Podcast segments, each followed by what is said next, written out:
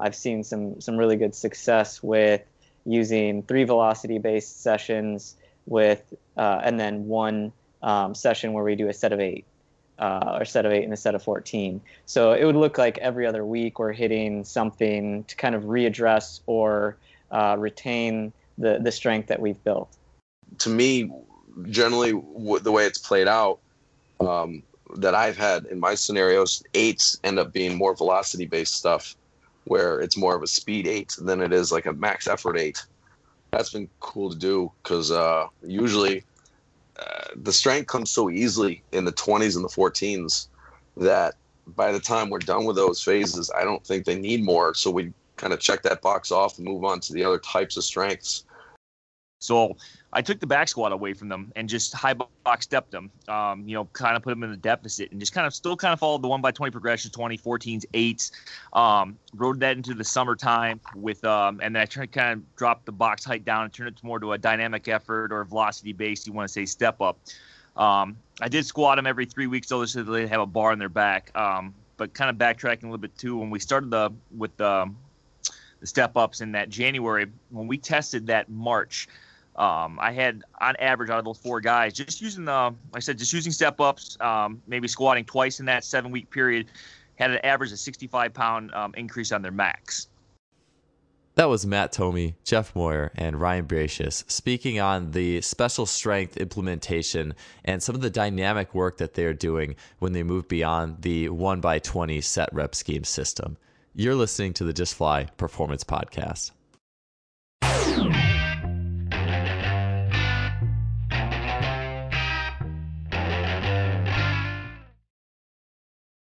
Today's episode is brought to you by Simply Faster. Simply Faster is an online athletic performance technology shop distributing items such as the Freelap timing system, GymAware, KBox, 1080 Sprint, and the SpeedMat. I've gotten many of these items from Simply Faster and can confidently say that they make today's best training technology available to everybody. The Freelap timing system has revolutionized both my practices and my athlete assessments allowing me to look at the 10 meter fly capability of dozens of athletes in a matter of seconds. It is wireless, compact, portable, and incredibly versatile. The KBox and 1080 Sprint are fantastic tools for any coach looking to build speed, agility, and implement training scenarios that go beyond the traditional weight room. The 1080 Sprint is being used by great coaches training some of the fastest sprinters in the world, and it truly represents high performance speed training. I can personally attest that Simply Faster's customer service is second to none, Christopher at Simply Faster responds quickly to queries, and anyone who makes a purchase from Simply Faster is in good hands. If you want to acquire some of the best high tech training equipment available, stop by simplyfaster.com. That's simply with an I, faster.com. They are the future of coaching technology. Welcome to episode 81 of the Just Fly Performance Podcast. Thanks for tuning in. We have a special episode for you today, and we have yet another performance roundtable with three great coaches. I really love doing these. I think that getting more than one coach on is definitely uh, where the future of podcasting is headed in many ways just because you get to hear some of the a blend of some of the great ideas and discussion amongst masters of their craft. And uh, so today we have jeff moyer of dc sports training matt Thome of michigan tech and ryan Bracius of wisconsin whitewater. Uh, most of you familiar with this podcast the just fly sports website. You know of jeff moyer. He's been on uh, twice so he's joining the three timers club. It is great to have him back jeff is a brilliant coach and is probably one of the guys who has just an immense thirst for knowledge, always looking at video, always making himself better. And I always love talking to Jeff. I've learned so much from him, and I know a lot of you guys have as well. Uh, in terms of the other two coaches, Matt Thome and Ryan Bracius, I met them both at the Track Football Consortium 6 in Chicago this past December. Matt is the head strength coach at Michigan Tech, works with football, basketball, teaches classes, and Ryan is developing some of the best football athletes in the NCAA uh, over at Wisconsin Whitewater, which is not too far from where I grew up. And both of those coaches are getting fantastic results with rock bottom injury rates these are the guys who are learning from some of the best in the field, such as Joseph Johnson and Michael Yessis, and putting it into practice. And so today, uh, I actually got this idea from Matt Thome at the Track Football Consortium.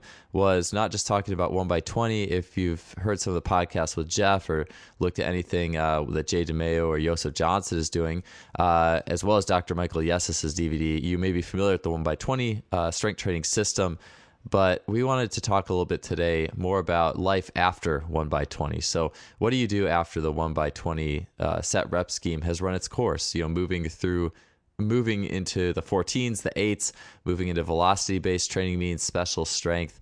There's a whole huge world of what these coaches are doing once they move beyond that that simple 1 by 20 system. Uh, for those of you unfamiliar with the 1 by 20 uh, system we'll, we'll say the system rather than the set rep scheme uh, simple explanation is as follows here, which is starting athletes out with generally five to eight exercises, doing one set of 20 reps each uh, for those exercises, and you'll build up to around 18 to 23 exercises over time. Instead of pushing the gas pedal down uh, the first day with the intensity on that set of 20, the the exercises are slow cooked, so you gradually add weight over time. Uh, when athletes reach adaptation or they stop improving on the sets of 20, then the next progression is one set of 14, and over time, finally, one set of eight. The system was taught to many coaches by Joseph Johnson, who was mentored by the inventor of the system, Dr. Michael Yessis. And coaches who have used it have noted good to great gains in strength, but particularly uh, great gains in explosive KPIs compared to other systems such as 531 or a powerlifting derivative. And there's also been great reductions in injury rate. So, on the episode today, we're going to get into each coach's introduction to the 1x20 system, how they implement it, what kind of results they're getting, and then we're also going to talk about how they transition from the 1x20 system into the 14s, the 8s, the special strength, the velocity based training. How is that breaking down and what is that looking like? Uh, this is a fantastic episode, outside the box thinking. I love doing these talks on stuff that's not so mainstream as well as addressing training systems not so popular, but they're getting amazing results, reducing injury rates, and spearheading new ideas and, and directions in where the strength and conditioning profession is ultimately headed. So uh, let's get to episode 81 of the Just Fly Performance podcast with Jeff Moyer, Matt Thome, and Ryan Bracius. Welcome, guys. Uh, Jeff, Ryan, Matt, glad to have you all here. Uh, before we get kicked off, and, and I'm really excited for this particular episode because I think that the the direction that one by twenty has kind of um, or the questions that people are asking and the results it's getting are, is a really good piece and a really good thing that's hitting the industry. Excited to talk to you guys about it. Could you kind of start us all off by talking about your background with one by twenty, how you started using it, uh, and then we'll get into the next question in terms of more about the one by twenty system and moving away from it. But uh, first, just kind of tell us about your background in the one by twenty system and how you got started. Sure. Um, I'll, I'll, try to keep it brief. Um, I was introduced to it by Joseph Johnson of Ultimate Athlete Concepts. Um, I was working with a high school football program. Um, I wanted to do a five-three-one vertical integrated type of program, Charlie Francis ish, um, high low, this and that. Uh, Joseph and I become friends at this point. So I asked him what did he do with his athletes because I knew we worked with athletes the same age, and he said I do one one by twenty. So what the hell's that? Uh, so he kind of told me about it, um, but told me the results, and the results were pretty good.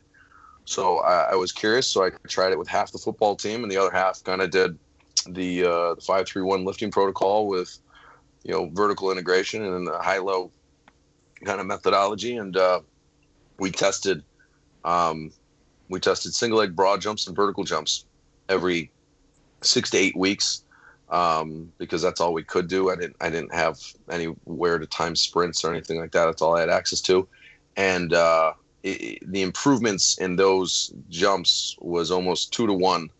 Um, the one by twenty to the five three one. So for every two inch broad jump, it would go up four inch broad jump for the uh, the single leg for the one by twenty, and same with vertical. And uh, the lifting numbers were the exact same. Um, the squat numbers all went up the exact same, regardless if it was five three one or one by twenty.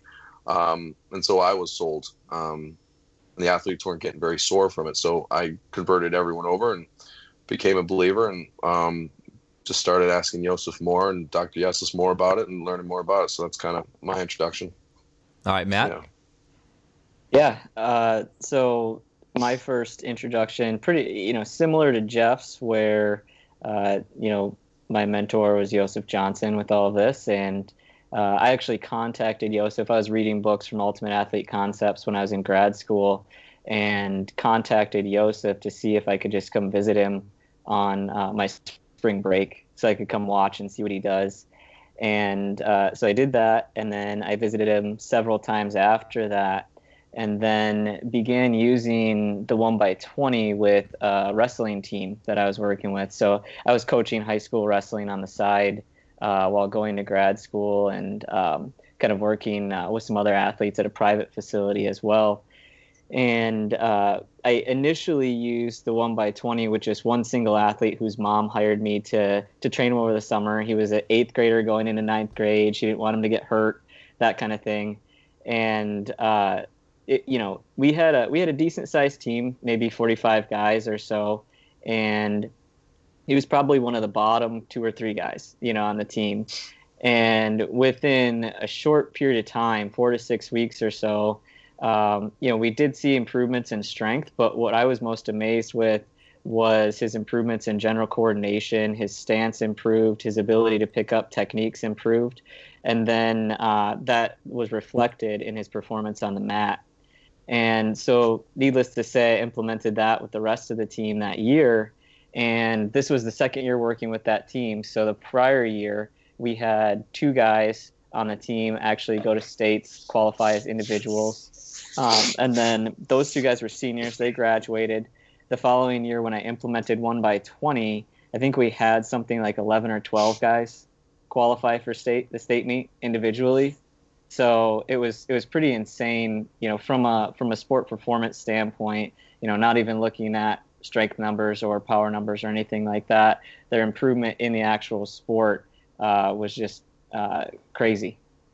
Yeah. So I, since since then, I've used it, um, you know, at Richmond and then Michigan Tech. So um, with the many other athletes. Oh, that's awesome, uh, Ryan. Kind of the same uh, same lines as uh, Jeff was saying. Um, I got a call, I want to say maybe about nine years ago when I was still um, at Northern Illinois. You know, bought all his books. Um, you know, heard him speak on some podcasts. You know, a few um, when the forums on Elite Fitness were still pretty big. You know, saw him post there a few times. You know, really intrigued. Uh, getting all out of the blue once I accepted a job at um, Rockford University. Talked to him a little bit, uh, a little bit about it. He was asking what I was doing. Um, and you know, he kept always coming back to me saying, "Oh, you're not covering this. You're not covering this." You know, he kept looking at joint actions, and you know, I thought I was covering it all, but you know, I was kind of using more of that uh, vertical integration style. And you know, I ran with it. You know, I kind of took what Joseph said, not necessarily the heart. You know, I took notes on it, but didn't really, you know, kind of push it to the side. Um, went through my first year at Rockford U. You know, decent results. So I called him back, kind of told him what we got, and he was basically said, "That's it." And so I'm like, "Okay." I'm like, "What do I need to do?" And so basically sat down, uh, kind of told me what to do for the off season. We ran it, and then ever since then, it's been a, been a believer. Um, numbers just went through the roof. Um, speed numbers, power numbers, um, strength numbers. Um, it was just it was just night and day. and There was nothing, you know, changed my mind from there. Then after that, I took a position at a private facility in Iowa, and um, basically really started experimenting at, uh, there a lot with um, high school athletes um, and again, same thing, just the results just went through the roof. I had a girl came in there. Um, I think we got seven and a half inches on her vert in three months. And really, it's kind of the rest is history. I've been running with it ever since. Man, that's that's great stuff, and I really like to hear how it's kind of like I was doing this and then I transitioned to this, and here's the results I get. So many times in in the profession, I think it's like this is what my mentor did when I first started out, so what it's what I've been doing ever since, and the cool thing about one by twenty is the total paradigm shift in many ways. It's totally different, uh, and and in that sense, it's cool to see something that's completely different than what we all kind of came up with in the field, and, and seeing these results that we're getting. And uh, what I'd like to, or where I'd like to kind of take the direction is how you guys implement it and how long you implement each of the phases. So the set of twenty, the set of fourteen, uh, going to a set of eight how long do you guys run through each of those phases with your populations? Because I know you have a little bit of different populations. Uh, Jeff being in the private sector, and then Matt and Ryan, you guys being in the college sector. How long do you guys typically run through that, and how does your progressions tend to look? I'll let the college guys talk first, I guess. yeah. So, well, we have our uh, football freshmen coming in the fall, uh, and they're going to start in August with a set of 20. And usually, you know, a lot of people look at it, and uh, eventually we're covering every joint action. Um, we have, you know, 18 to 23 different exercises on there. Um, we're not starting out with that many. You know, we might be starting out with five to eight exercises to begin with and teaching them those exercises, especially when it's me and one graduate assistant and 35 freshmen. Uh, you know, we're going to make sure that they're good at those exercises, and then we're going to slowly add uh, more exercises in. So the fall is a lot of teaching and a lot of learning. So even to begin with, they are progressing uh, in intensity and weight um, gradually, but they're also progressing in terms of what can we add in. Um, you know, can we add some more single joint actions in that are pretty simple? Let's add, you know, two more in this week. Okay, they've got a good handle on these or this group of exercises. Let's add a couple more in and, and kind of complicate things further. And then we're always teaching them how to progress. So it's an ongoing process, and uh, it, you know, partly depends on how quickly that group grasps the concept and grasps uh, how to progress themselves because there is some autonomy within that. We teach them we teach them how to progress, and uh, obviously there's a lot of guidance and okay i need you to i need you to hit that weight again um, and we need to you know do this or that with your technique. Um, but there is there is some autonomy there. So it depends on the size of the group and it depends on how that group uh, how well that group kind of takes to the concept um, and learns that concept. But but basically um, in general from what i've seen if we have freshmen starting in august it's probably going to be about Thanksgiving time uh, until they're dropping down to 14 reps. And that's when I see the group as a whole beginning to kind of slow down in their progression and plateau out, or um, they begin to shorten up ranges of motion, or technique starts to co- go downhill. And then we'll change things up before that happens. So, somewhere from August to you know mid November, um, is when when when the incoming freshmen will uh, you know use the one by twenty. Um, I don't know if we do we want to get into as we progress from year to year yet, or uh, you know because obviously that's going to be shorter and shorter. Um, so you know my seniors or my juniors or seniors who already have a very good base, they may only do three to four weeks of that um, to readdress it. You know to get back into into the off season um, and then they're moving on. And and by spring ball, they're they're doing other things. Yeah, kind of along the lines, um, very similar to what uh, uh, Thome talked about. You know, we don't get our guys that come in until August. Just um, you know, being a D three school, we don't get a lot of guys that stay over the summer. So our freshmen really report the day they report for camp. Um, and then when you know, kind of the same concept. A lot of teaching. I don't throw a lot of them, uh, a lot of exercises at them add them right away. We'll maybe hit about eight X sizes, let those ride. About three weeks later, we'll add about two. Three weeks later, we'll add another two.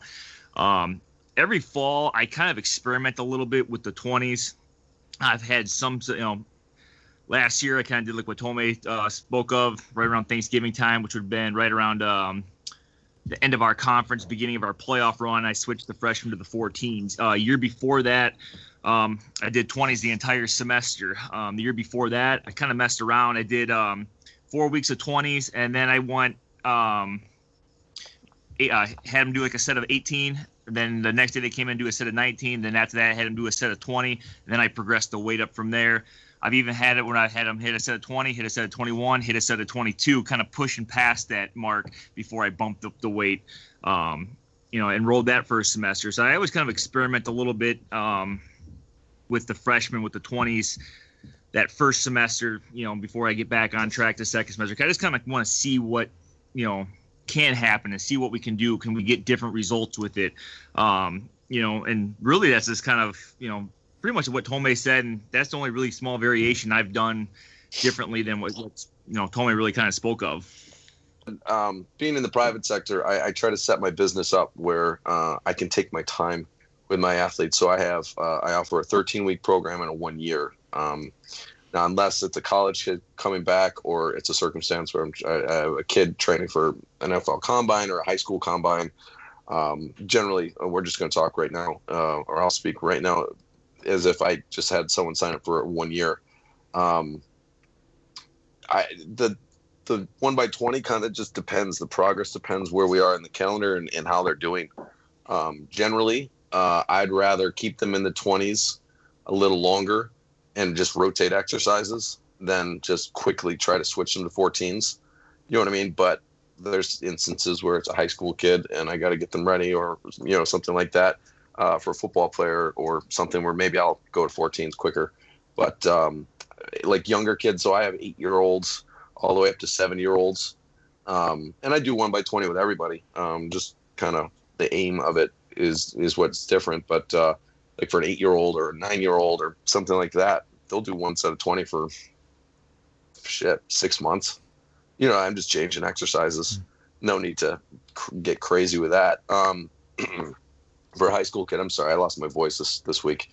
Um, for a high school kid, yeah, it could be 12, 10 to 10 to 16 weeks, somewhere in there, depending on progress.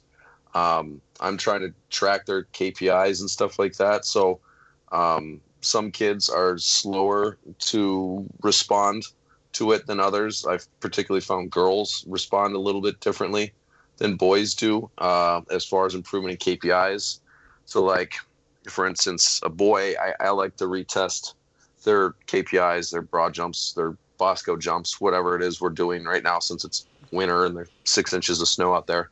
Um, boys generally every eight, eight, eight workouts, which can be you know close to a month um, girls, and, and we'll usually see good improvements in, in those eight workouts. Uh, girls generally closer to 12 to 14 workouts. Uh, I found, I know Bondarchuk, Matt could probably attest this better, but Bondarchuk used to have it pretty pinpointed like that with athletes. That's something I want to be able to have that ability to be like 14 workouts, that's all you need. Um, but nonetheless, um, and then, yeah, we'll go to 14s and then, then eights. Um, I know the question was when to get the eights, right? You're listening to the Just Fly Performance Podcast, brought to you by Simply Faster. Uh, yeah, definitely good. No, all, all good. I uh, I think that um, it's so interesting to me, uh, and I don't want to kind of. I did want to transition kind of to the. Know, when do you go to 14s and when to 8s? But maybe before we do, I, what do you think it is about about the 20 itself, right? Because uh, it's very low neural cost, and, and I think there's. Uh, I, I know I've heard you, Jeff, talk about how that ner- the nervous system isn't getting stiffened up for for the sake of learning um, because it's not high intensity. And, and Matt, you had mentioned that too. Like you had mentioned, the wrestlers picked up skills better. Is that is that what are some of the reasons to stay with just the 20 for a long time, or why do you guys think that it works so well? I think because it's so different. I, I, maybe on both a neural level, what it does from a muscular perspective. What are some things that you guys think in terms of why is this working so well in terms of not only strength but also improvement of KPIs? Mm, I'll let Matt answer that one. well, well, I think from you know from a standpoint of a local muscular level, we're looking at uh, capillary density uh, primarily. So, um, you know, like Jeff said, you can continue with the 20s and you can continue to change exercises up um, to to continue to progress those athletes. Um, but the longer you stick with that, the the greater the adaptation is going to be from a local muscular endurance standpoint, and then um, as a result of increased capillary density. Uh, and something that Doc talks about quite often is this increased capillary density kind of sets the scene for increasing connective tissue strength because our connective our connective tissue has a very low vasculature um, as it is. And so if you you know if you're going to rebuild a tissue or build up a tissue, you have to be able to deliver the the byproducts to you know create or the products or to create that um, tissue. So if you don't have uh, blood flow, then you're not going to be able to build that tissue up stronger. So um, you know again, uh, a result that many of us have seen with using the one by twenty is very low injury rates. Uh, and I think that that's one reason why you would stick in the 20s for a longer period of time and, and not rush to the 14s and try and pack on strength immediately. Um, I think the the other big reason, uh, like I like I had mentioned earlier, is just increased coordination.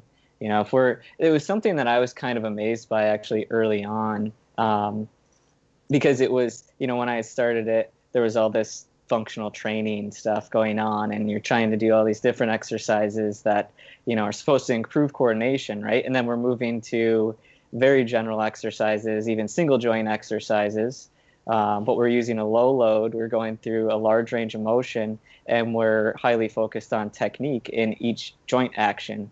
Um, and what that results in is very good control um, in each joint action um, just you're reinforcing it over and over again. And then you're doing that three times a week so you have a fairly high frequency. So you know one of the things if you if you ask dr Yessis why 20 reps and obviously he comes from a biomechanics background um, you know I, I when i asked him and talked to him about this the first thing he said to me was well if you're trying to improve a skill do you want to do many reps or do you want to do a few reps?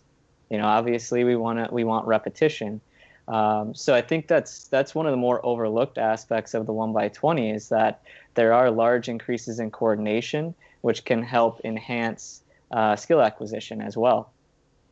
Okay, yeah, it's interesting to me. I think because uh, I think the first thing I think about with 20 is, like you said, the capillary density, like the muscle endurance aspects, but then reconciling that with KPI, like like vertical jump, like KPIs, like Jeff was talking about, where the one by 20 group gets double the vertical jump enhancement and broad jump enhancement of the the 531 group like uh, i mean to me that's I, I do think that uh, my brain instantly goes to like the the blood flow and the connective tissue like the the you know in the set of 20 squats you might get a little more like acidity and pH change and, and positive changes in the connective tissue. And that's what Christian Thibaudeau was talking a little bit about uh, on the recent podcast I did with him. Uh, and just in terms of like the, the the spring and the power type exercises, do you think that that's a big contributor in that aspect, or do you think it's also the coordination is a big player? I I think that the the coordination, the motor unit coordination, um, would be maybe a larger player in terms of um, those those KPIs. Um, I think that the uh, the you know the metabolic uh, changes and the increased capillary density, local muscular endurance are important uh, later on when we get to higher intensity exercise so that they can recover quicker from that, as well as, like I said, increase connective tissue strength. Um, but I think if we're if we're talking about the primary factors that maybe are increasing vertical jump um, or or any kind of jump test or sprint test, um, with just the one set of 20, it's probably more related to motor unit coordination um, and just and just motor control in general um, than it would be the metabolic factors. At least as far as as far as I as far as I know. Yeah, I mean, if you, I I've thought of it too. Like you have general and specific training. If you're doing specific training, you're actually doing your sports skill and you're actually doing sprinting or plyometrics or special strength. And then if you're doing general training, uh, you uh, how do I want to put this? Like the, the general aspects of lifting, like the the general uh, intermuscular intramuscular adaptations on on the general level. It's almost like the one by twenty does a better job of the general adaptations. Would that be a good way of putting it? Yeah, yeah. There's uh, with with Dr. Bondarchuk, there are two terms. Transfer of training is the one that we're most familiar with, and then there's transfer in the process of sports form and transfer of training, we're looking at the transfer of one exercise to another. Um, transfer in the process of sports form, we're looking more globally. So, the training this has an impact on the actual event itself, but it may be you know a nervous system impact or a motor unit um, activation impact or something something along that that line. Um, so it's it's not exactly a direct transfer, but it has a transfer, uh, or there is transfer on um, a different scale or a greater scale, if that makes sense. Sure. Yeah, I I, I think so. uh, but it, it definitely makes sense from like the the two different levels and like the, the way that one thing impacts another. Uh, so let's with that like let's move into like the 14s and the 8s, and I definitely appreciate that explanation. I think that people hear one by 20 and they just kind of like shut something off in their brain because they don't understand it. Uh, and so I think that level of understanding is really helpful. But yeah, let's dig into kind of where do you go then, the eights and the 14s and those things. Um, and then Ryan, do you want to go ahead and start like how you funnel away from the the 20s into the 14s and the eight?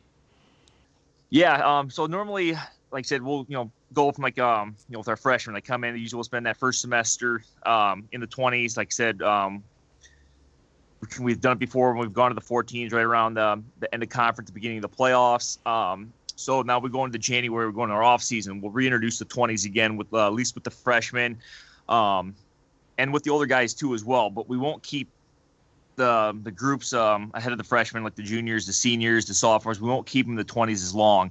So you know, kind of like what uh, Thome hit on earlier. Um, seniors or juniors who have been in the program um, anywhere from three to four years, depending if they redshirted or not we might hit it for four weeks and then we might move on, you know, move down to the 14s, might move down to the eights a lot quicker. Whereas, you know, freshmen will ride the 20s for that seven week period. We hit spring ball, we'll move them down to the 14s. And then when we hit to the summer, uh, we'll start moving them to the eights. Um, and then obviously the cycle starts back over the next year when they come back in. Um, so really, it's just kind of every, you know, reintroducing it, but kind of pulling it back a few weeks every single time we keep coming back. Obviously, in season is a little bit different for the older guys.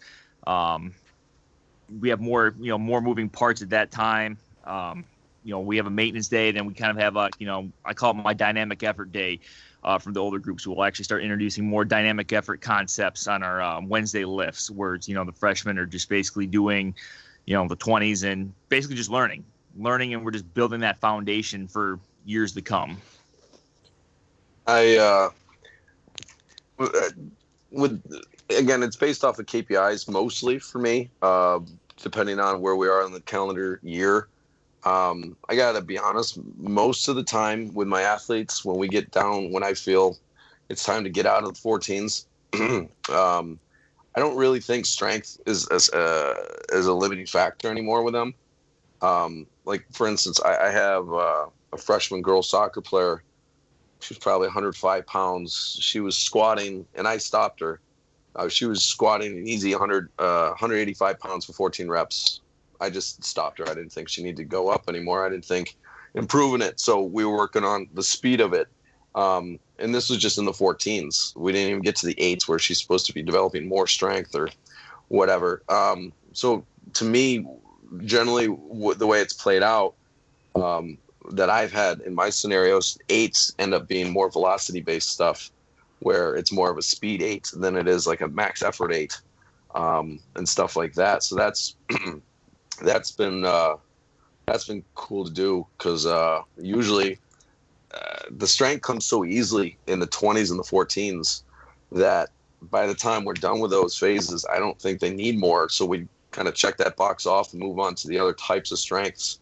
Um, you know, we're doing delay squats. We might be doing, you know, uh, eccentric um, GHRs, we might be doing you know some some ISO things, but uh, you know as far as max strength anymore, we, we check that box off. We move on. So the eights for me are more of a, a velocity based or or some other you know maybe an eccentric based type of type of time period.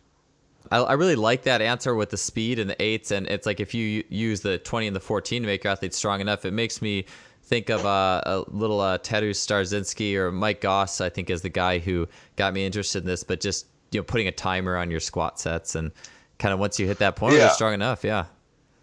Yeah, we, we I have a GymAware, um, so we'll just do a GymAware, and sometimes um, I'll just put the GymAware on and put the girls um, or whoever on, and let's just say, you know, let's see how fast you can move this 14 reps, and whatever it is, let's just say it's 0.81 meters per second next time let's beat that. And if you beat that then next time we'll go up and wait. You know what i mean? So we kind of then i try to have them go up in speed more than anything. Um, you know and they're if they go up in speed then i'll have them go up in weight next time and we'll just kind of keep going that way. But but yeah uh, they get so strong. Um, strength comes so easily um, to them my athletes in the 20s and 14s that it's really not an issue anymore and we work on other stuff by that time period you're listening to the Just Fly Performance Podcast, brought to you by Simply Faster.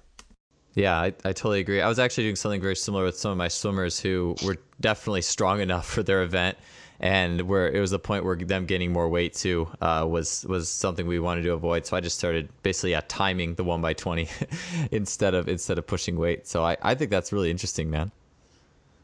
Yeah. All right, Matt. Yeah, uh, I mean, similar to Jeff. So, you know, there comes a time, obviously, when they're strong enough, uh, and we have to move on to other things. So, you know, just like just like Ryan said, each year, uh, the the section of time or the amount of time that we're in the 20s will get shorter. The amount of time that we're in the 14s will get shorter. Same with the eights. Uh, and then we'll move on to using some velocity based work or dynamic effort work, whatever you want to call it.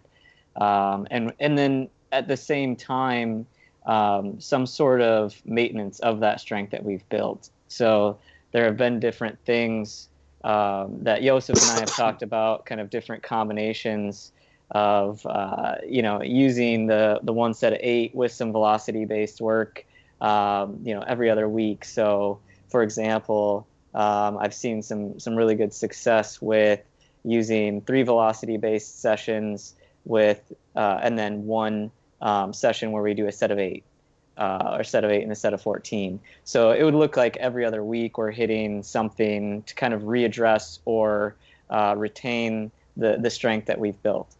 Um, now you know and that's worked that's worked extremely well um, and i haven't had a really you know reason to change it. But when you hit something once every other week, uh, you're going to have athletes who are pretty sore from that. So during that time period, or just those couple days where we are readdressing those uh, eights, we'll we'll cut out more of the running or the sprinting or anything like that um, to give them a little bit of time off their legs, so that they have three days basically until their next day where they'll be sprinting, jumping, and doing velocity-based work. Um, now, the next step is kind for me at least is kind of figuring out how how long we can push that you know or how how long we can stretch those residuals. Um, and i know dr Issurin talks about uh, or has written about i should say uh, training residuals. And as we know it depends also you know with training residuals. There there are a lot of different factors that are going to determine how long that residual actually lasts. You know, we can say strength is 30 days plus or minus five, but it depends on the level of athlete, it depends on how long they've been training for, a number of things, right? So, you know, how long does it really last if you do if you do nothing? And and I wouldn't say velocity based training is nothing, right? To retain strength, obviously, um, but you know there there is something about uh, it, it is different you know to have a heavier load on your back versus a lighter load moving it fast um, so we do want to retain those qualities um, and i think we could push it back even further where we're doing two two two and a half weeks of velocity based work um, and then one day where we're looking to you know retain those strength qualities so it's kind of something that I, i'm experimenting with now and kicking around and trying to find the appropriate balance there. Yeah, that's fascinating to me. I, it makes me think of in sport of track and field, high level coaches talking about, well, how often do we need to squat our athletes in season? It's not that often. It's like it can be every 10 to 14 days for many people. Like you don't have to hit it that often. I also like how it's like, well, yeah, you don't want to be sore when you do it. And so that, that's it's interesting to me. Uh, I did want to, and you guys, you and Jeff, Matt, both, brought up velocity based training, and I'd, I'd like to kind of get into that because the theme of this really I, didn't want to just talk about one by 20. We all want to talk about kind of life after, moving on, moving on with that athlete is strong enough. And just another theme that I'm kind of getting is just doing one by 20, maybe one by 14 is certainly enough to get an athlete strong enough as far as, you know, I guess training transfer would be concerned or, or what's the minimal level of strength. And so, can you guys tell me first a little bit about how strong do you want an athlete to be before you start moving on to what you had mentioned velocity based training or maybe something like triphasic if you guys use that. And then what do you guys ever really get that far below sets of eight? Like what kind of rep ranges are you using when you use velocity based training? And uh, just talk a little bit about when you when it is time to depart from that one by 20, one by 14, or even one by eight model. Uh, what are kind of the sets and reps that you're going into? And, and tell me more about the velocity based training. so you know, kind of like you said, life beyond one by twenty. Um, know, we've kind of done it a, a couple different ways. Um, you know, like I said, velocity based, um, and I've also kind of done it. Um, just kind of I'll backtrack a little bit. I had a couple um, older guys. Uh, I actually kind of stole this idea from Jeff. He was he brought it up a while ago about using. Um, I want to say this is back when 2014. I think I was talking about. It. He said about using trying step ups with the uh, with 20. So I had I had a group of um, you know four seniors. Two of them had pre-existing injury uh, knee injuries. The other two were you know strong enough. Um, you know, you can say they were more than two times their body weight strong in their back squat. One was a skill position. He was squatting 535 um, at 190 pounds. He didn't need to get any stronger. He needed to get faster. So I took the back squat away from them and just high box stepped them. Um, you know, kind of put them in a deficit and just kind of still kind of followed the one by 20 progression, 20, 14s, 8s. Um, rode that into the summertime with, um, and then I tried to kind of drop the box height down and turn it more to a dynamic effort or velocity based. You want to say step up. Um, I did squat them every three weeks, so they have a bar in their back. Um, but kind of backtracking a little bit too, when we started the with the, the step ups in that January, when we tested that March, um, I had on average out of those four guys, just using the, like I said, just using step ups, um, maybe squatting twice in that seven week period, had an average of 65 pound um, increase on their max. So that was kind of like one way. Like I said, you know, when we talk about you know, life beyond one by 20 was just maybe just switching the exercises. Um, but going more to the velocity based stuff or dynamic effort, if you want to get into it, um, you know, per se, um, we kind of I've you know done kind of what Thome has said too. You know, we've done you know every other week we've added in a heavy eight. I've also um, experimented a little bit too. We'll do some um, velocity based sets, and then we'll do like a, a heavy set afterwards, like a heavy set uh, heavy set afterwards. Um, you know, so like we're on a four day split. That um, Thursday's your lower body day, Friday's your upper body day. Um, and I said this is mostly with my older guys, uh, my seniors. I kind of experiment a little bit with them too because they've been in the system for so long. So on that Thursday we'll do speed uh, speed squats and we'll hit a heavy eight. That Friday we'll hit our you know speed bench and hit a heavy eight. Then Monday, Tuesday are just our speed days. Um, I've kind of um, added that in there along the um, along the way. Um, summertime, I experiment a little bit more, especially with the older guys, just because I don't have a lot of guys that stay. I think on max, I think the most we've ever had stay were 15. Again, we don't have scholarships, so these kids have to to play, so they have to work. So that's kind of one of the disadvantages of I I lose most of my team during the summer. So the, the guys who do stay, we move to the velocity base Again, my older guys, we'll get to the velocity based stuff a lot earlier um, than my younger guys do. Younger guys will get to a lot of that stuff maybe mid July, you know, closer to camp, where my older guys will hit it uh, maybe mid June, beginning of July, so they get more time with it. Uh, when we get there, um, usually I try to introduce it with like three sets of five, you know, five reps. When you're talking about um, reps, um, the next summer I'll start experimenting a little bit. Well, maybe we'll go five sets of three. Um, this uh, last summer with one of my seniors, we did um, contrast sets. I started messing around. We did uh, six sets of three, so two sets were at like 50%, two sets were at 60%, and then we did two sets back down to 50, just kind of waving it, just to kind of see.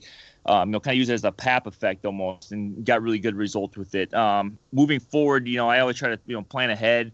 Then um, when I sit down and talk with you know uh, Jeff, I talk with Matt or talk with Yosef, you know, kind of bouncing ideas off of them. You know, I may move on with some of this stuff. Other stuff I may not move on with, but you know, now I'm getting to the point where I kind of want to experiment a little bit with, um, you know, accommodating resistance. Start adding in some change with it. Start adding in some bands. I really haven't done some of that stuff yet. Um, because I said we keep getting a result. So you know, I know Matt said it, um, Jeff said it. If you're getting a result, why change for change? Um, you know, sometimes, like you, sometimes you got to do it for entertaining purposes. Uh, purposes, which you know you don't like to do, but at you know at least where I'm at, you know, being D three, I have to just to keep the kids happy. I'll I'll answer because I know Matt's probably got I know Matt's got some good answers on this because we've we've talked about this a good bit. Um, so I'll do it. Um, we'll do it more than just a squat. We'll do it with deadlifts, but we'll also do it with GHRs. We'll do it with knee drives. We'll do it with some specialized stuff. Um, and with that, um, there's no real uh, there hasn't no one studied you know velocity based stuff outside of you know general barbell stuff uh, and specialized work. So um, using we do it for ghrs um, trying to just see how how fast does it look. Um, with my where my ghrs are in my facility it's got against the wall and my athletes have been very good at the um, explosive velocity ghrs whatever you want to call them uh, they can move it away away from the wall. So sometimes I want to see how far can they can they move it before um, we'll add a little load or something to it, um, or progress them to a, a, a, a, plyometric version of the GHR. Um, with your typical barbell stuff, um, yeah, uh, we'll do maybe some some athletes if they're newer and they're younger. I'll just stay one set of eight. Just try to move it fast. We use a GH or uh, a GymAware. I, I use the GymAware because Dr. Mann told me to, and he's smarter than me. So I did that. I looked into uh, the bar sensei before that. Didn't really care for that, and the readings were kind of kind of coming out funny. So that's why I asked Dr. Mann. He said GymAware, so I, I went GymAware. Um, and then as far as some of the older athletes, we kind of change change up the sets and rep schemes depending on. I do it based off of my athletes and what I feel like. I have some girls when they do it, four reps is where they kind of peak, and then if we did let's say five or six, they start to go down. So we might do you know two or three sets of four, as opposed to you know two or three set or uh, two or three sets of five or six, or whatever, um, like that. So I'm watching their their velocity um, like that, but it's mixed in at that time frame with other types of training that we're doing uh, as far as jumping. Um, usually in the time frame of velocity based work, we're doing some plyos, and uh, for my fall sport athletes, it's usually nice outside. So that's when we're outside doing some kind of sprinting, whether it's uh, sled sprints or uh, flying tens and stuff like that. So I try it's it's mixed in, um, and then there's sometimes where I just feel like an athlete, kind of what Matt was saying, um, as far as once every three workouts or something like that. I might just have an athlete do a velocity squat once every three workouts and not squat the rest of the the other two uh, three workouts because I just don't feel they, they need it. Um, or or maybe that that adaptation uh, reserve might take too much from the other stuff we're trying to do, such as the plyos or the flying tens and stuff, which I think are a little more important because on the spectrum of transfer uh, or transfer training, I think they're a little more important. So that's my two cents. You're listening to the Just Fly Performance Podcast, brought to you by Simply Faster. Yeah, uh, you know, so the other guys have kind of talked about um, how we're moving into some velocity-based work uh, or dynamic effort work again. Um, typically, you know, I'll kind of just get right to some of the more practical things that I do. Similar to what Jeff said, you know, we may be doing a velocity based squat or a step up or trap bar deadlift, you know, whatever kind of combination lower body exercise. But we also do use uh, a glute ham raise um, for that and, you know, maybe some kind of calf raise and then a couple of upper body exercises. So a bench press, uh, maybe some type of row. Um, and and maybe a push press or something something of that nature. Um, as far as programming it, uh, I've started to look at things a little bit differently, uh, kind of more influenced by Dr. Bondarchuk uh, when we get to that point in time. And he, what he does is with his complex method, is essentially chooses a, a complex of exercises. So one group of exercises that uh, you stick with the you stick with the same exercise, the same intensity, and the same volume uh, for a you know certain number of training sessions until you begin to hit a plateau. And so again, like Jeff had mentioned, KPIs. You know, maybe we're looking, maybe we have, uh, maybe we're doing depth jumps at that time, and we have a just jump mat that we're we're looking at those things every you know week or so.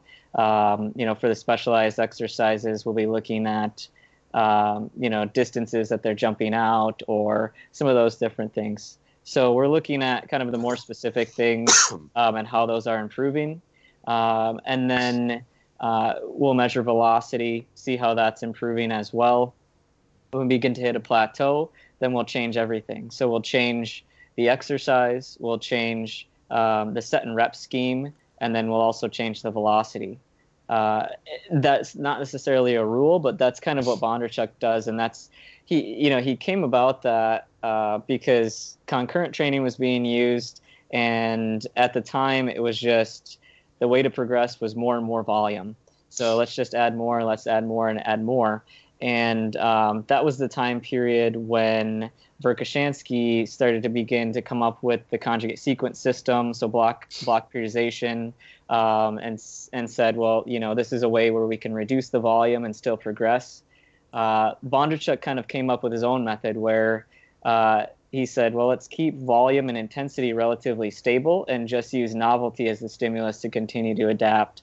So um, th- that's kind of how I do it. And I've taken some things, um, Hank Kraaijenhof, obviously an influence of mine too, and um, super creative coach. And uh, excuse me, one of the things that I've taken from him is uh, the way I think about prescribing set and re- sets and reps with velocity based training is more of a, a total volume standpoint. So, um, as the other guys had mentioned, or, or Ryan Bracius had mentioned, um, three sets of five, you know, or five sets of three. Um, they're both 15 reps, but uh, they are slightly different. And and Hank had mentioned that too, uh, where he had he had used an athlete, he had, or he had used four sets of five with an athlete, um, and then he changed to 20 sets of one um, velocity based and same weight, same exercise, everything, but he got a response from it just by changing the set and rep scheme, but keeping the volume the same, the intensity the same, and the exercise the same. So it's kind of cool, and it kind of shows. Um, you know how we can be creative uh, in different ways, and we can change things up just to kind of uh, continually, you know, get our athletes to progress in different ways without overstressing them. So you know, around that 15 you know 12 to 15 rep range total rep range is what i found success with and the same thing uh, you know as jeff said i typically won't go over five reps but um, i don't think there's any reason why we can't hit eight especially with younger athletes you know everybody says the velocity drops off but um, with athletes who have already done 20 reps and 14 reps um, i don't think their velocity is dropping off quite as much um, or quite as quickly. And I don't have great systems to measure that here. Um, you know, I have a form collar, um, and it works. It works okay, um, but sometimes loses connection. So it's not as good as the GymAware to to measure that. So I kind of go off anecdotally what other people say, where you're going to drop off around five reps. So I keep it below that, um, and then prescribe the the sets and reps based on that total volume. Um, and then I may progress them year to year, but I've found that uh, we can actually get more out of just changing the exercises at appropriate times than than increasing the volume even further. We may not need to. Yeah, I, I like that. I, I, when you were talking about the velocity to it and the progression over time, uh, and this uh, is a question for anybody: as do you once you get to that phase where an athlete's pretty strong and it's more about velocity are you using the same exercises and, and taking velocity on them? Or are you trying to lean towards more specific versions of common lifts that you guys do? I, what made me think of that is i was thinking about the derek evely podcast where he was talking about uh, matching up the velocity on some of the lifts in the weight room and then he'd go out and do a throw and he noticed if the velocity was high on a a lift that was kind of specific in transfer, like for sh- for I, don't know if this was his example, but like for shot put, a kneader press and the velocity, or, or, a, or a pad uh, bounce bench and the velocity there, that would match up pretty closely to the shot put for the day. Are you guys trying to get more specific as you move into that phase where they're strong enough, or are you using the same exercises, generally speaking? Uh, I do both, I guess. Depends where we are. Um, if we're like now it's wintertime and I feel that we want to work on speed a little bit, it's, I'll just keep those exercises and work on the speed. But as we get to the summer or whatever, let's just say we're talking about fall sport athlete, I, we'll get specific. Um, and yeah, I generally see uh, we, we've seen some correlations. So like uh, explosive front lunges, uh, improvements with that, we measure that by having tape on the floor and measuring distance away. I've seen pretty good improvements with leaping and bounding uh, drills or five-fold jumps or whatever you want to see. Um, so that's been pretty cool.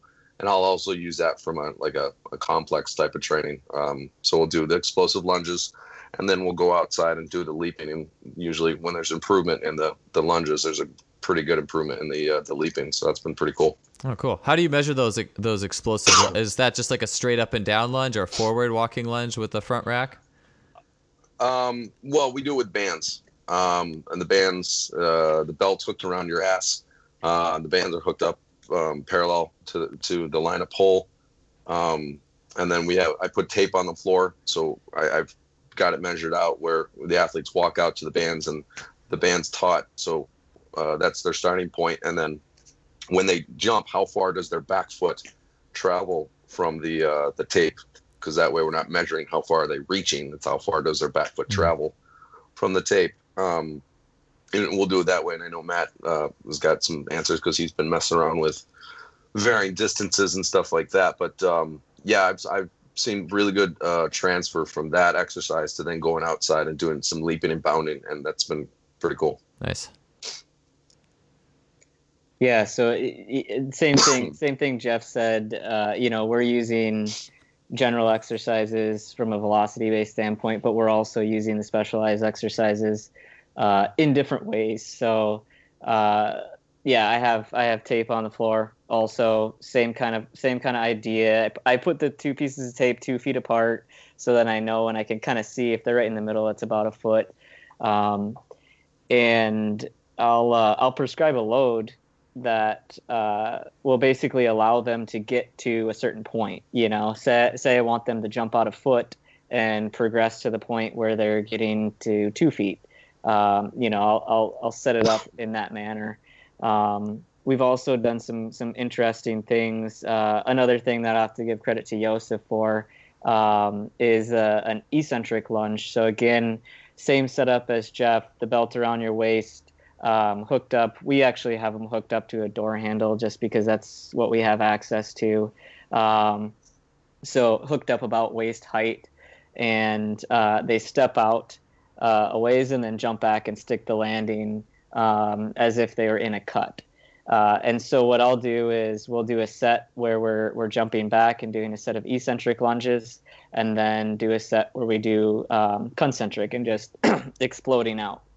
And uh, this fall, with uh, excuse me, uh, with the basketball team, we actually saw some pretty crazy improvements with that. Um, I think it was over the course of maybe four weeks excuse me, sorry. Uh, and we saw uh, everybody increased um, their concentric lunges by about a foot or more, so a foot, foot and a half, um, with the same resistance. So that was using at the time we were, we were primarily using um, a trap bar uh, quarter squat, and then uh, we were doing the eccentric lunges and the concentric lunges. So saw some good things with that. Oh, that's cool. So that that stuff you were doing is kind of after the phases of one by twenty and one by fourteen had kind of gone by, or do you use any of that stuff in in conjunction with the early phases as well? Uh, no, it was it was it was after. Um, I haven't used it in conjunction. Um, I know Joseph has toyed around with that a bit too, kind of flipping back and forth. Um, so there are definitely there are definitely more ways that that we could implement this, but um, so far I haven't done that. It's kind of been in succession. So once they get to that point where they are strong enough, then we're kind of moving on to other means and and trying to retain those qualities at the same time. Okay. It's trying to find it's trying to find the exercises that best transfer and then how can we manipulate those you know to to keep getting an adaptation to it. Um, so we'll do lunges, normal lunges with a band or a barbell or something in the 14s and stuff. But then as we progress to the eights and then to a velocity based, we'll keep doing lunges, but how we do them changes. Um, you know what I mean? And, and I think that's what uh, Matt was kind of talking about. How yeah, that's, yeah. those will change because there's I don't even. I haven't counted different ways to do a knee drive. Four, five, six different ways to do lunges maybe more, uh, the explosive lunges and stuff like that. Um, so that way, each year we can keep getting adaptations, or each cycle we keep getting adaptations to it. So, yeah, that's yeah, that's so a great point. Oh. sorry, I was gonna say so the you know same concept I was talking about with um, Dr. Bondarchuk and just changing, you know, varying the movement slightly, varying the environment slightly with that with that specialized exercise. So we can use the same specialized exercise but we could do it in in a cable. We could do it with the bands. We could do it eccentrically. We could do it with an isometric. Um, but they're all variants of of that same movement. Yeah, I like that. It just it makes it easy to consider progression if you think about it that way too, more so than like uh, going doing specialized stuff in tangent with the early phases and, and all that. So, uh, Ryan, what's uh, what's your take on that? Almost everything they kind of like hit on. Um, you know, for like I said, for me, like I'm always kind of taking a step backwards to the fact that I lose a lot of the guys over the summers when they kind of, you know, a lot of it is when they come back and I see them in camp. It's really just kind of you know, I got to eye how they, you know, how they look, and then you know we move forward from there. But for the, you know, kind of just go off of the, you know, for the guys who do stay, um, you know, small number we got, kind of like what Jeff already touched on, uh, Matt already touched on. We kind of just look for, you know, those specialized exercises. How can we make them more transferable? You know, we start getting uh, more explosive with them. I, I, you know, we've just got to the point now where you know we've kind of gotten away from the strength stuff with the um, specialized exercises. Now we're starting going more the um, explosive component with it. You know, how fast can we can, you know, contractually move the uh, band. Um, I've kind of alternated too. Um, what Jeff touched on with like you know um, adaptation is we, we do have a cable machine. We only got two of them, so it does get a little bit crowded. But in the summertime, early in the summer, I'll have them do knee drive, pull back, and the lunges off the cables. You know, it's a little different stimulus than having the cords. Then as the summer moves on, I'll get away from the cable, move on to the actual bands, um, reintroducing the bands, I should say, and then we'll start turning into an explosive knee drive, an explosive pull back, you know, an explosive side lunge, explosive forward lunge. Um, just really is kind of, um, you know, that whole two step back, one uh, one step. I'm sorry, uh, one step back, two step forward um, thought process with it. Um, you know, that's kind of uh, how we've done it in the summertime. Um, you know, then we start introducing um, you know more true plyos, you know, your depth jump, um, um, plyo side jump, leg to leg side jumps, um, even the compass jumps. We'll start getting into like some of the single leg stuff um, with the with the jumps like later on in the summer when we start coupling it with the, you know, like like they've said before, the explosive glute ham raises, explosive calf raises, um, um, explosive bench or dynamic effort bench, however you want to term it, um, squats as well. And like I said, we've done it too with um, step ups. Some of the older guys, we've done them uh, uh, dynamic effort step ups as well. Cool, uh, Ryan. You Ryan, you said something before that that I thought was interesting, and I'll, I'll have this be the last question. I think this is an interesting, just an interesting idea. I think a lot of athletes out there uh, definitely coaches and uh, just a lot of people are like, oh well, well where's where's the heavy lifting? You know, like what about what about the heavy sets? And and I was gonna ask you guys one, how do you do your approach to recording when at maxes? So if you're you're recording a wonder at max or doing testing purposes, how do you do you have like a little bit of a lead into that or any sort of bridge into that? And then two. Is there any time after the one by twenty has run its course that you would ever have an athlete do a heavier movement, like someone who's really into like oh I have to hit this weight or or or athlete who maybe you think their nervous system might respond well to a heavy effort in particular. Is there any cases where that might fit after the system has run its course? Um, you know, it's a good question. Um, for leading into like the testing, um, when we come, like I said, I'll kind of go over our testing schedule. So when they come in in August, we really don't do any um, um, true strength test, I should say. The only thing we do is the, uh, the 225 rep out. Um, then at the end of the season, normally we're, you know, we'll play into December. Um, usually we, I plan for a 15 week season, 15 weeks, the national championship game. That's usually kind of been par for course. Um, um, outside of this year. So, you know, usually we don't test as soon as the season ends. They'll go home for break. I give them their packet. They come back, and then we'll test. Usually when we test when they come back, usually we'll do a 3RM on bench, a 3RM on squat. You know, we'll do your normal stuff, your pro agilities, your broad jumps, your verticals. Um, then usually after that seven week um, winter conditioning period, um, then we'll do our true 1RM on back squat and bench. And that's really the only time we really get uh, like, you know, truly heavy with it, you know, per se. Um, and I say that loosely because I said that I've had guys, you know, over 500 pounds in the eights. We just had one guy test out for three rep max on back squat at 605 going the parallel.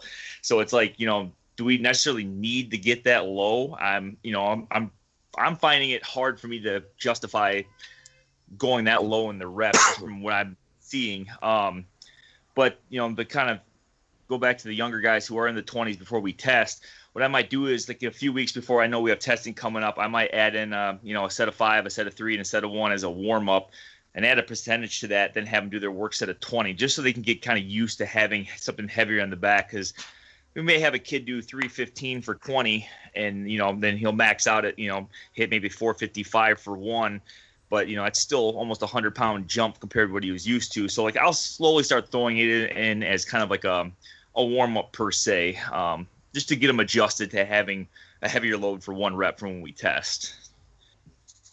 I don't i don't test oh, so this would be for you guys. Oh well and and uh, you know, I could I could kind of go along this. Eh, well, I agree with Jeff, but um, I, I you know I wouldn't test uh, strength if if you know the the coaches didn't want numbers um, for strength. So because they get to the point like again, it's it's pretty easy with this system. They get to the point where they're strong enough uh, fairly quickly. Um, so there's not really a need to record it. Um, I do have them track it. I, we do. Uh, the athletes do write down the weights that they're using and the number of reps that they achieved that day every single day. So um, when I collect those, I can easily track what they're doing within their lifts. Um, and they, I don't, I don't do one rep max testing. I don't even go down to three reps. Um, actually, we don't even. I got, I did get away with not doing testing. Uh, I just record what they hit within their training uh, for a set of eight and give the coaches a, an eight rep max. Uh, and so it's it's that simple. Um, and again, you know, like like Ryan said that you know those eight rep maxes get to the point where they they are fairly heavy, where we have you know three to six guys that are hitting over 500 for eight reps on the football team um, every year. Um, so those those are fairly heavy, you know, sets. So do they need to do more than that? It, it doesn't really seem like it. Yeah. You know? Jeff, I was gonna say DC Sports Training doesn't have the the powerlifting bench squat deadlift record board on the wall. I have a record board, but we don't have any strength numbers up there. Cause I, I, I, tell everyone when they come in the first day, I really don't give a shit. It's important, but it's just one piece of the pie. Um, and like we do what Matt does, uh, we track our workouts um, all the time. Each athlete has a book, so that way I know if they're getting stronger or not. You know, when athletes started at well, 95 pounds on squat for 20 reps, and now I was doing 195 pounds for 14 reps. Well, yeah, they got stronger. No, just kind of going off what they said because like I, I, do track our our numbers. Like when we have a sheet, whether it's a four week sheet or a three week sheet, I collect that. Once I collect it, whether they're 14s or 8s or 20s, like I have a master Excel sheet, and then I plug in what their best 20 is. So if they, you know, if we're like, you know, you're a three guy. You know, he goes back to the 20s, even if that short two to three week window, he breaks the PR, I record it. So by the time they leave after four years, I have their best, you know, I have their best 14, their best eight, and their, you know, their best 20. Um, you know, kind of going along with the whole tracking thing. So like when a guy comes in from year one, they can see what they did and they can see what they did when they left. Uh, you know, so it's kind of neat to see, and see that progression. That's, you know, kind of bouncing off the whole tracking thing they talked about.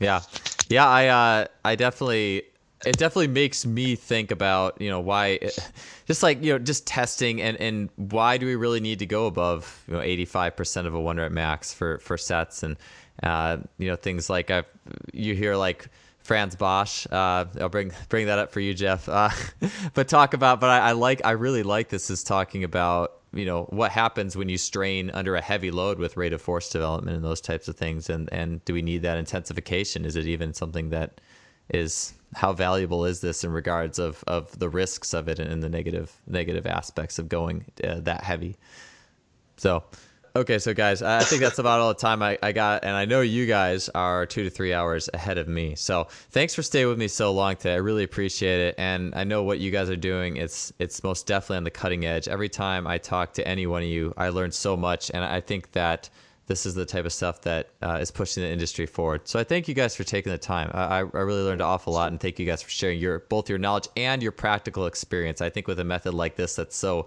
different and counter, counterintuitive to a lot of people, I think those pract- that practical experience, the nuts and bolts, the results speak volumes. So thanks again for your time.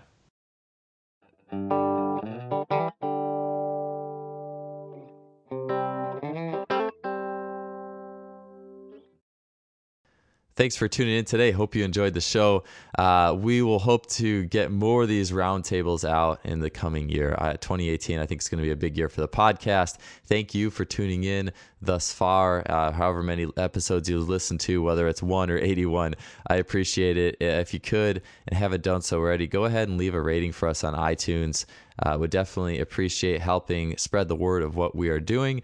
Please also don't forget to visit our sponsor, simplifaster.com, the suppliers of high end training technology, Freelap timing system, one of the best pieces of equipment you can possibly have if you're into speed training. Uh, other things like the K Box, Uptill contact grids, uh, basically versions of OptoJump. Uh, they have force plates, and then all the way back down to personal use power dots, uh, EMS stimulators. Uh, great site, great blog. Check them out. We'll be back next week with another great guest. We'll see you then.